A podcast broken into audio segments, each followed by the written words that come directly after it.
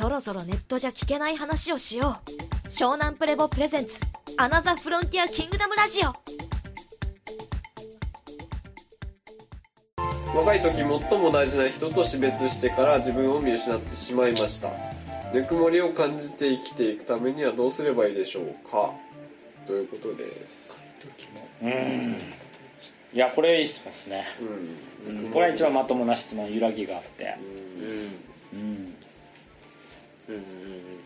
うんうん俺は勝負ですよ。はい。勝負っていうか腕が見せられますよ。うん。どう？これ自分の身近な人でこう質問されたら。その若い時に大事な人を死別してしまった人に対しての、まあ、なんだろう。まあそこのその大事な人に対しての重ね重なりが強かったってことがまず第一前提としてあるわけです、あるよね。はい。逆に言うとそれぐらい重ねてたってことにもなるよね。うん。うん。っていうのがまず一個じゃないですか。はい。でまあ生きていて、まあ、そのぬくもりを感じて生きていくためにどうすればいいその、まあ、喪失感のことですよね。喪失感ね。喪失感があって、まあ、ちょっともうぬくもりなんてっていう感じになってるってことですよね。あの人がでもこれって結構俺結構これすげえ揺らぎがあると思っててこの質問は結構ふざけてなくて多分この人本当にすげえ感じててうん短いがゆえに結構リアルなんだよねきっとね。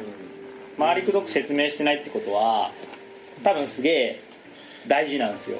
うん。で多分すごいなんだろうちょっと抑え気味に抑え気味というか逆だよね。すごいちゃんと思ってるから、ベラベラ語りたくないっていう意味を感じるんですよ。うん。でこの上の人と全く真逆でこの人の質問はすごく人間的人間存在を感じてうん。先生は。本当電子電子デジタル情報しかないんだけどこのディスプレイの上では。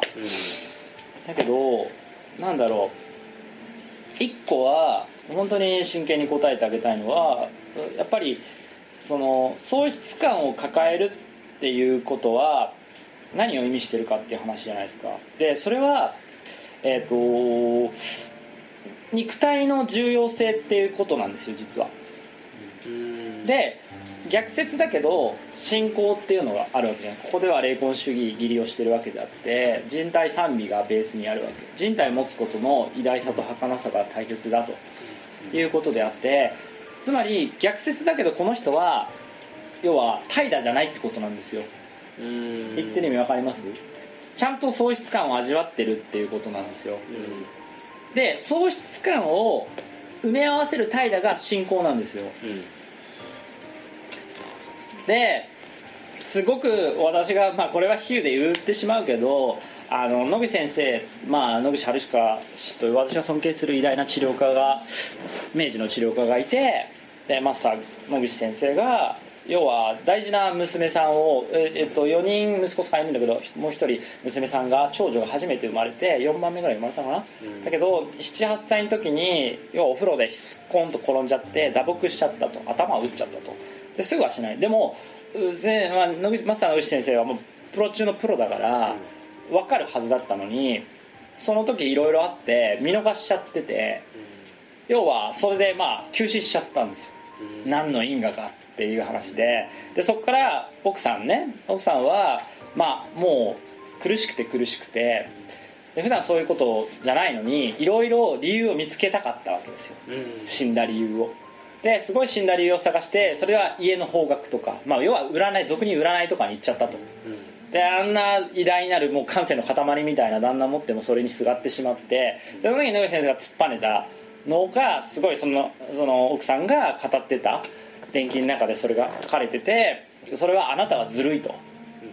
そういうことはダメだと。それは要はなんて言うんだろう。そういうことで正当化しちゃダメだ。っていうか、まあ、丸ごと受け止めて要はだから色をつけるなと。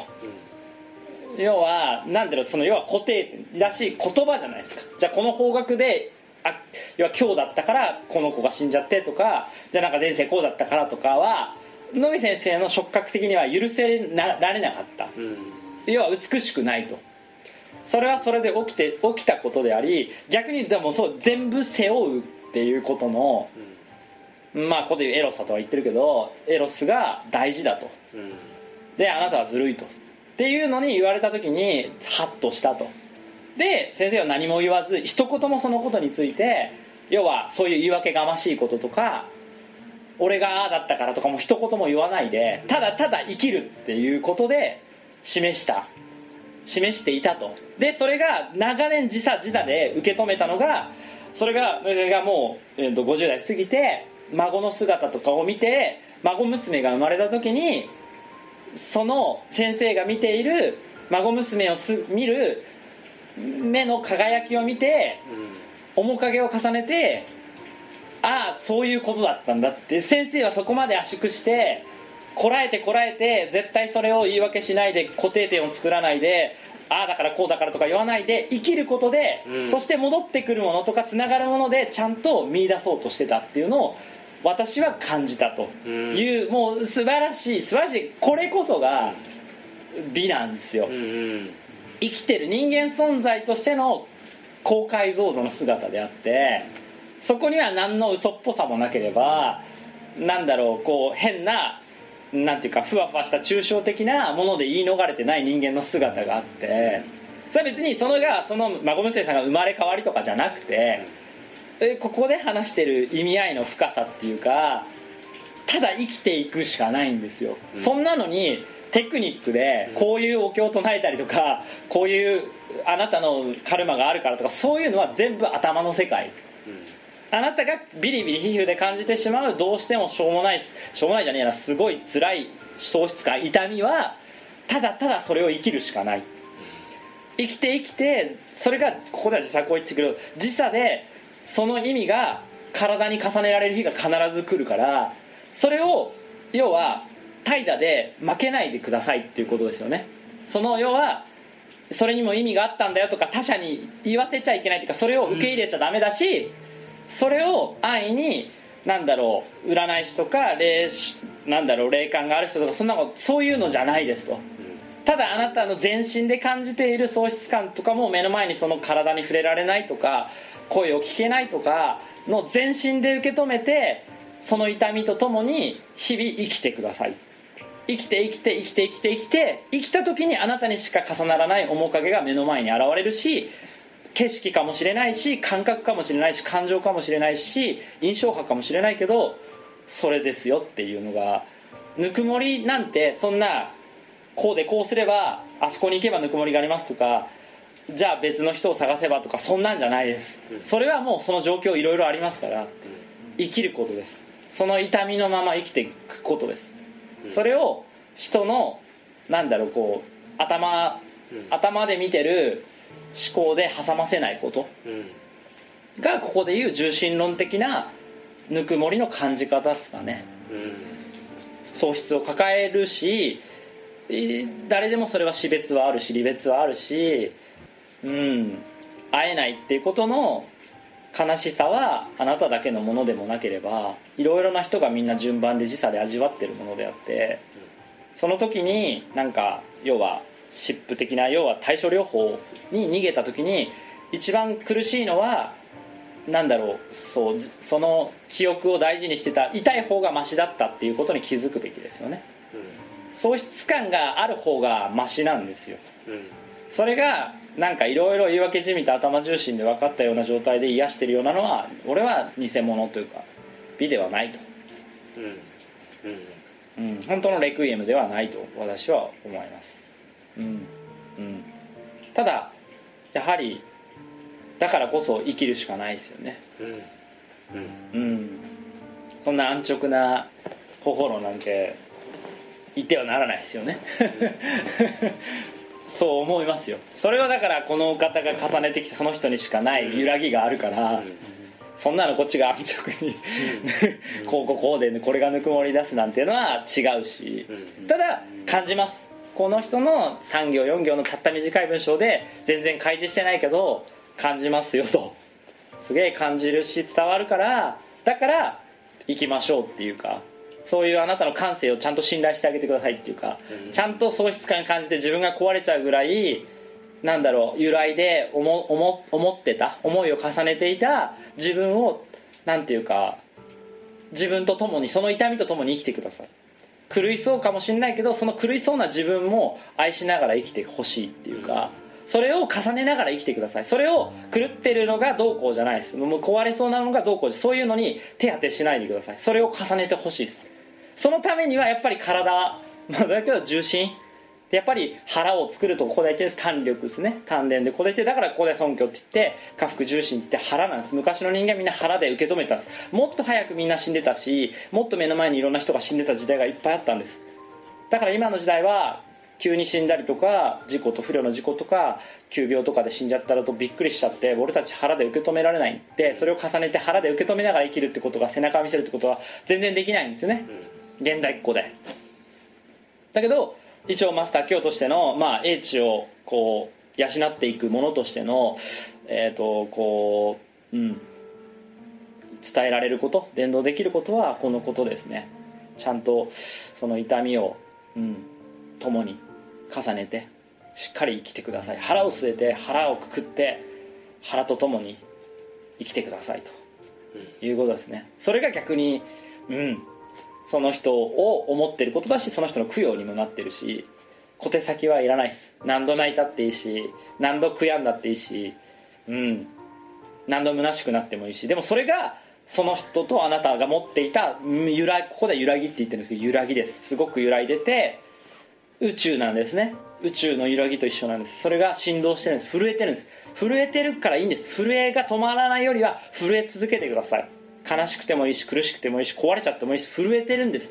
震えてるってことはその人と一緒にいたという記憶との重なりで震えてるんです。それを感じくて感じて感じまくって腹で耐えて耐えてしのいでしのいでしのいで生き切ってあなたが目を閉じて本当にこの生涯を終えた時にその答えは全部見えます。それが俺の言えることです。それを私はちゃんと教えてます。言葉で逃げたり酔ったりは私は一切しません。この人体をもって人間存在として平易な言葉で真剣に生きていく死んだ死んだものや悲しみというものをどうやって束ねてえーこの生涯を遂げていくかってことを教えています、まあ、ある種フィロソフィーです。はい。3 2 1はい。はいはい。しっとりと思う。はいはいはいうん。まあやっぱり全てに共通して言えるのをはい。踏まえていきましょうっていう。そうですねはいうん。そんな安直なうん心なんてないです。はい。ないです。それを俺たちは学んでるよな。うん。そうですね。学び合ってるよな。はい。学び合ってるよなここではな。はい。そんなただのグレイ同行とかそうですシュメール人同行とか。はい。うん天皇財閥同行とかうん。そこじゃないよな。はい。それもあるけどうん。それ以上に大事なものをここはそうですね。教えてる場所だよな。はい。学び合ってる場所だよな。はい。それを語ってる場所だよな背中でな。そうですね。はい。行こう。ありがとうございました。かっけえっす。うん。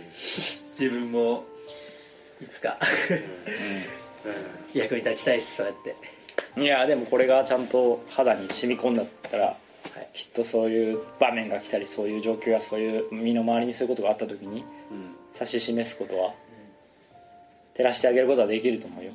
嘘っぽくなく。うん。うん。嘘っぽいじゃんだってそういうのってだから。うん。うん。うん。なんかぜ全部そんなの嘘っぽくて。だからでもそれそれが俺がなんていうかその要は7000年の悲しみとかそういう部分で誇張して言ってるかもしれないけどでもなんかやっぱりいろんな人がのそういう、まあ、絶望って話はするけど悲しみありがとうの絶望があってじゃあそれをやっぱりこうなんていうのこう慈悲って慈しむ本当こう慈しむ痛み愛す慈しむっていうことが何を意味するかっていうことがやはりその尊敬っていう言葉に入ってて尊敬っていうのが今言った人俺は今のなんだろうこの人に対して尊敬を感じたのね。なのでそれは何かって言ったら今言った要はうんとうんと素直にぬくもりを感じたいっていうもの以外なかったわけよこの文章には。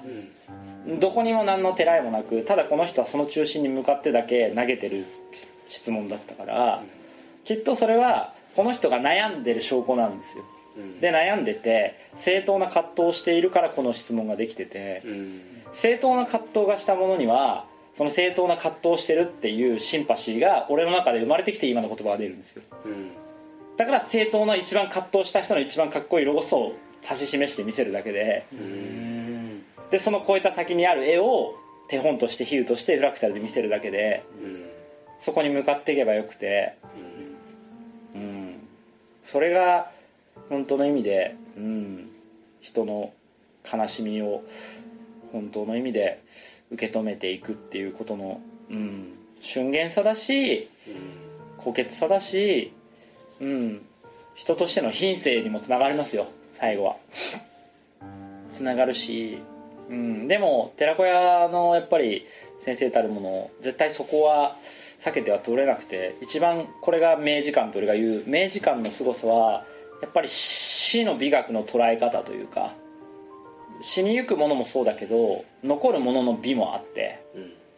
そこをやはり語り継いで重ねられなかった日本の戦後の教育のありさまっていうのが今の俺らの滑稽ささっきの火葬場のグリッドにもつながっていて、うん、っていうのはすごい思うし、うん、俺はこういうなんだろう本当に早くに大切な人と死別したとかその人のことをずっと考えてしまうとかそういう話をか聞けば聞くほど俺は逆説だけどその人はすごいチャンスだと思ってて一番人間存在に肉薄できるチャンスっていうか人間って何なんだよっていうふうに一番近いところに来てる。うん。4次元立方体の一番縁に来ててそこをバンっていけば勇気出せばすっげえ箔っていうか箔がつくっていうけど箔がついて、うん、その人にしか出せない覇気というかやっぱり出てくるんだよな光がな。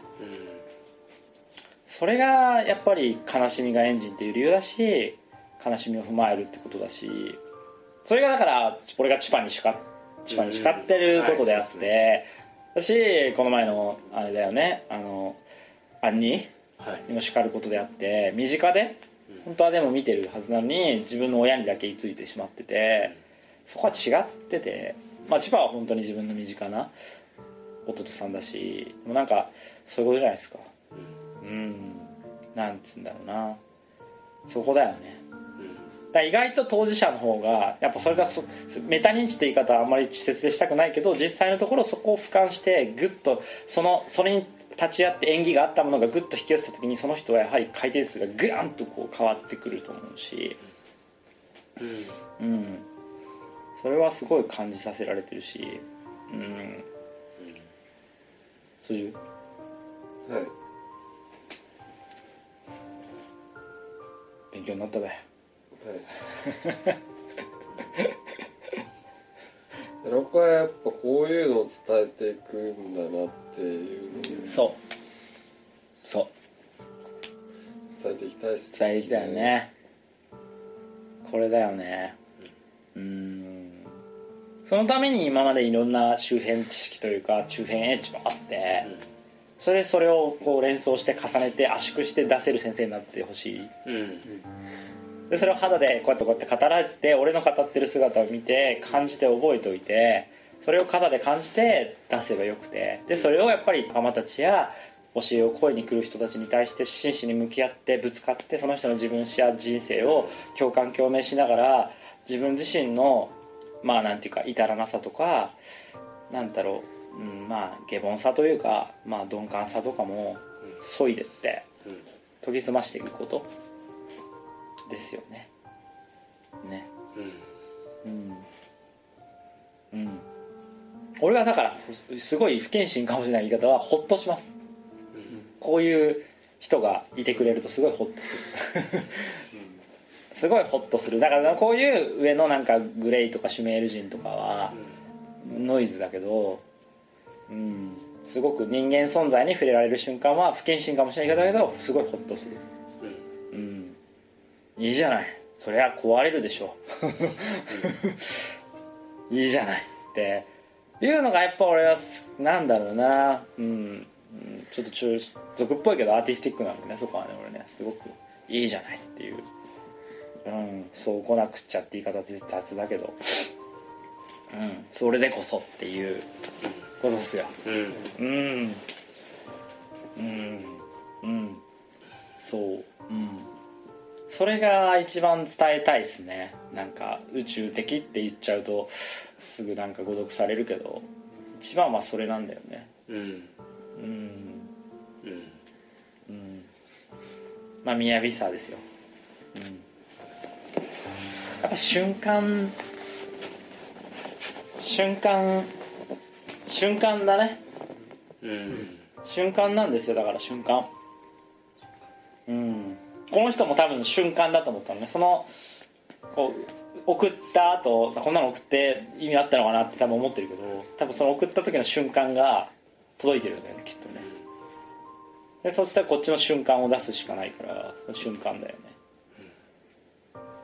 でもそれがリアルに一番一番ブワンってこういきなりなんだろうこうバグとして入ってきてしまうのは僕らにとって死なんだよねジョーンってくるとえっていういつもの予定調和の目見鼻口して刻んでいた記録がガシャってバグが入ってあれって。でも実はそっちがいつもあっていつもそれが呼吸してて揺らいでたのに自分の身の回り以外ではそれをき昨日のニュータイプでも言ってたわけじゃん。この瞬間も本当はこの瞬間はあって、壊れてる人がいて、うん。だけど忘れるよな俺ら。目見鼻口記録刻んでって自分の周りではそれはないから、でも自分の中に入ってきた時だけうわーってなって、でからその人は俺は不謹慎だけど嬉しいっていうか来たなっていうか悩む悩むだなお前はっていう、やるか。だから俺がふてぶてしいのはそこっすよ。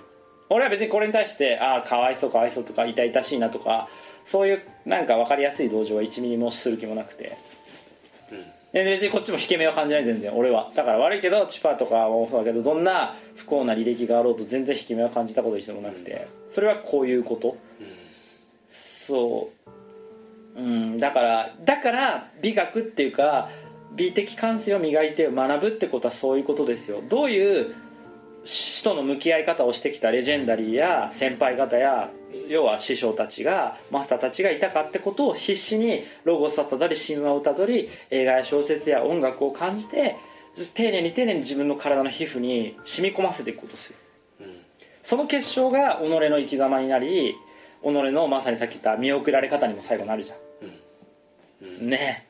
うん、2人は起きている資格がないんですよ。聞けないわけですよ。お疲れ今日この5人だけがこのね揺らぎを皮膚で。うん。やめちゃうぞ。なんか生きてる生きてるなって。うんなんか安心するでしょ。先生の強さは安心するよね。うん。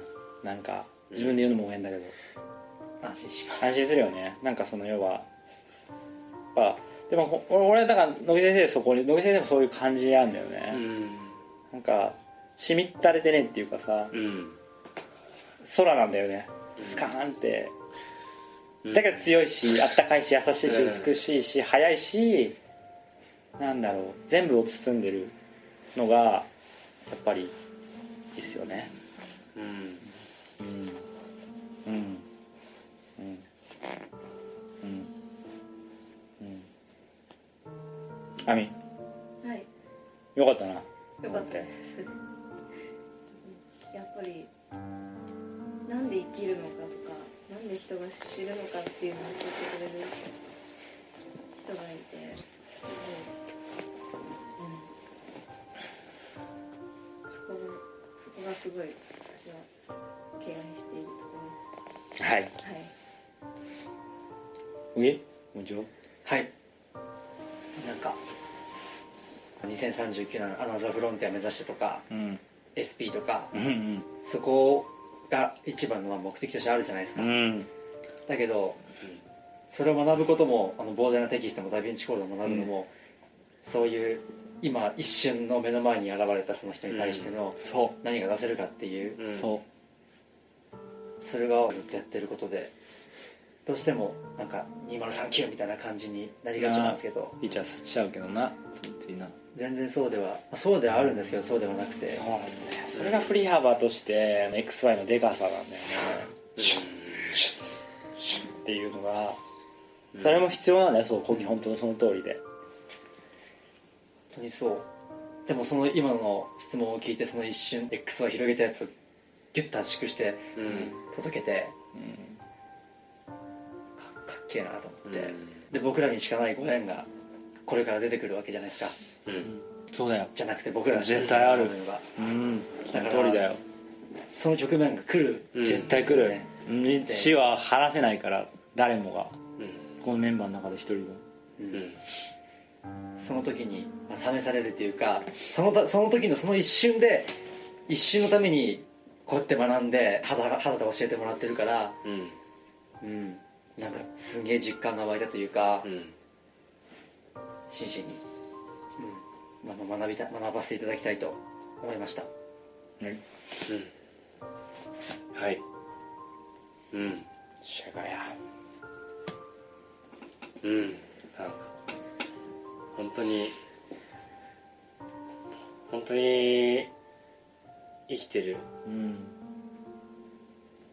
てる人のうん。本当に生きてる人のうん。この生きてる人のうん。うん生きてるんですよね。そう生きてるんですよ。はい。ちゃんだから怠惰ですよ。ずっと先言ってるけど、うん。怠って感じ合ってるって言ったじゃ、うん。んさっきの話だとノイセがずっと感じ合い続けたがでそれを言葉にすることはクソで。うんしないで感じて感じて感じ続けること。うん。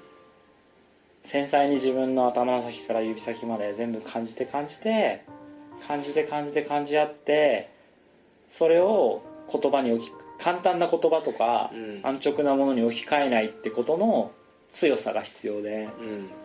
それはねゆ揺らぎであり始まりの瞳っていう話もしたし空洞感なんて言うけどそれも結局言葉でしかなくて背中っていう話になって、でそれが受け取る人がいて見る人がいてその背中を感じる人がいた時にそれが裏返っていって裏返ってるからその人なんだろう生き返ってるというかうん。生きてるなるんだよね。うん。だからそれがなんだ想念の相手を今心っていう下に来るっていう話と一緒でうん、生きることのうん。うん。一瞬の閃光というか、うん。光の圧縮でありうん。でもそれは怠惰では絶対できなくてうん。うん。感じ合い学び合い教え合いうん。働き合ってきたものにしか宿らないものだなともうん。つくづく思うしうんうん。うん。うん。うん。生きた。うん。生きた大人になりたいって。思いました。はい。いかんのだ。はい。はい。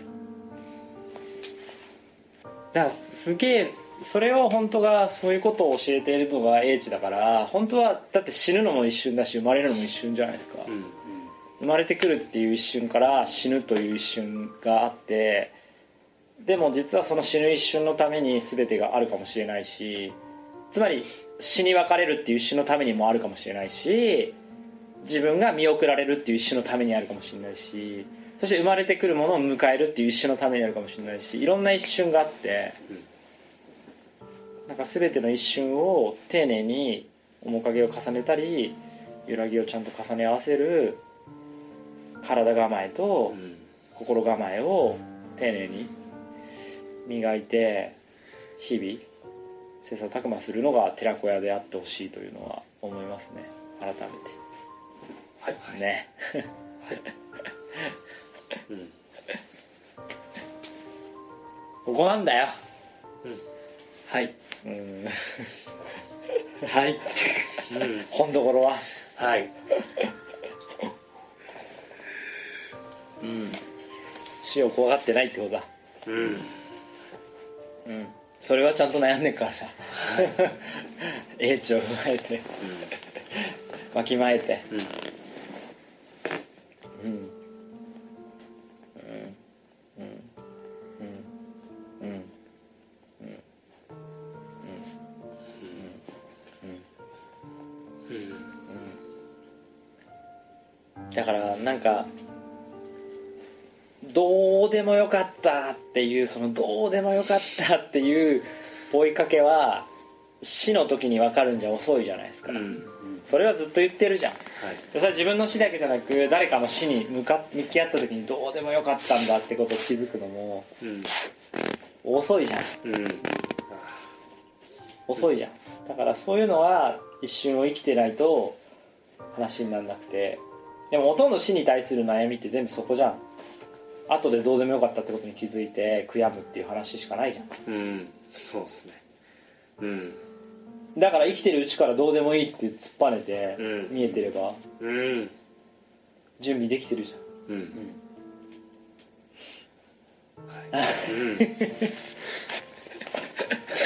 うん。ということでたま何話したか分かんないべ。あのすいません途中で。フライングヒューマノイドを夢見てたか。いや。俺ある種フライングヒューマノイドだったよね今ね。そう。飛んでたよね。すげえ軽やかに飛んでたよね。すげえ飛んでました飛んでたよね。スカーってこう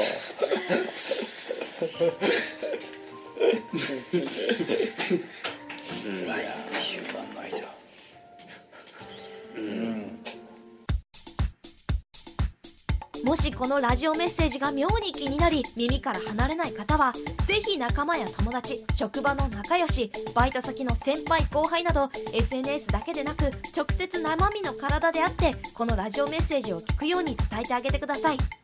ではまた次回もお楽しみに。続く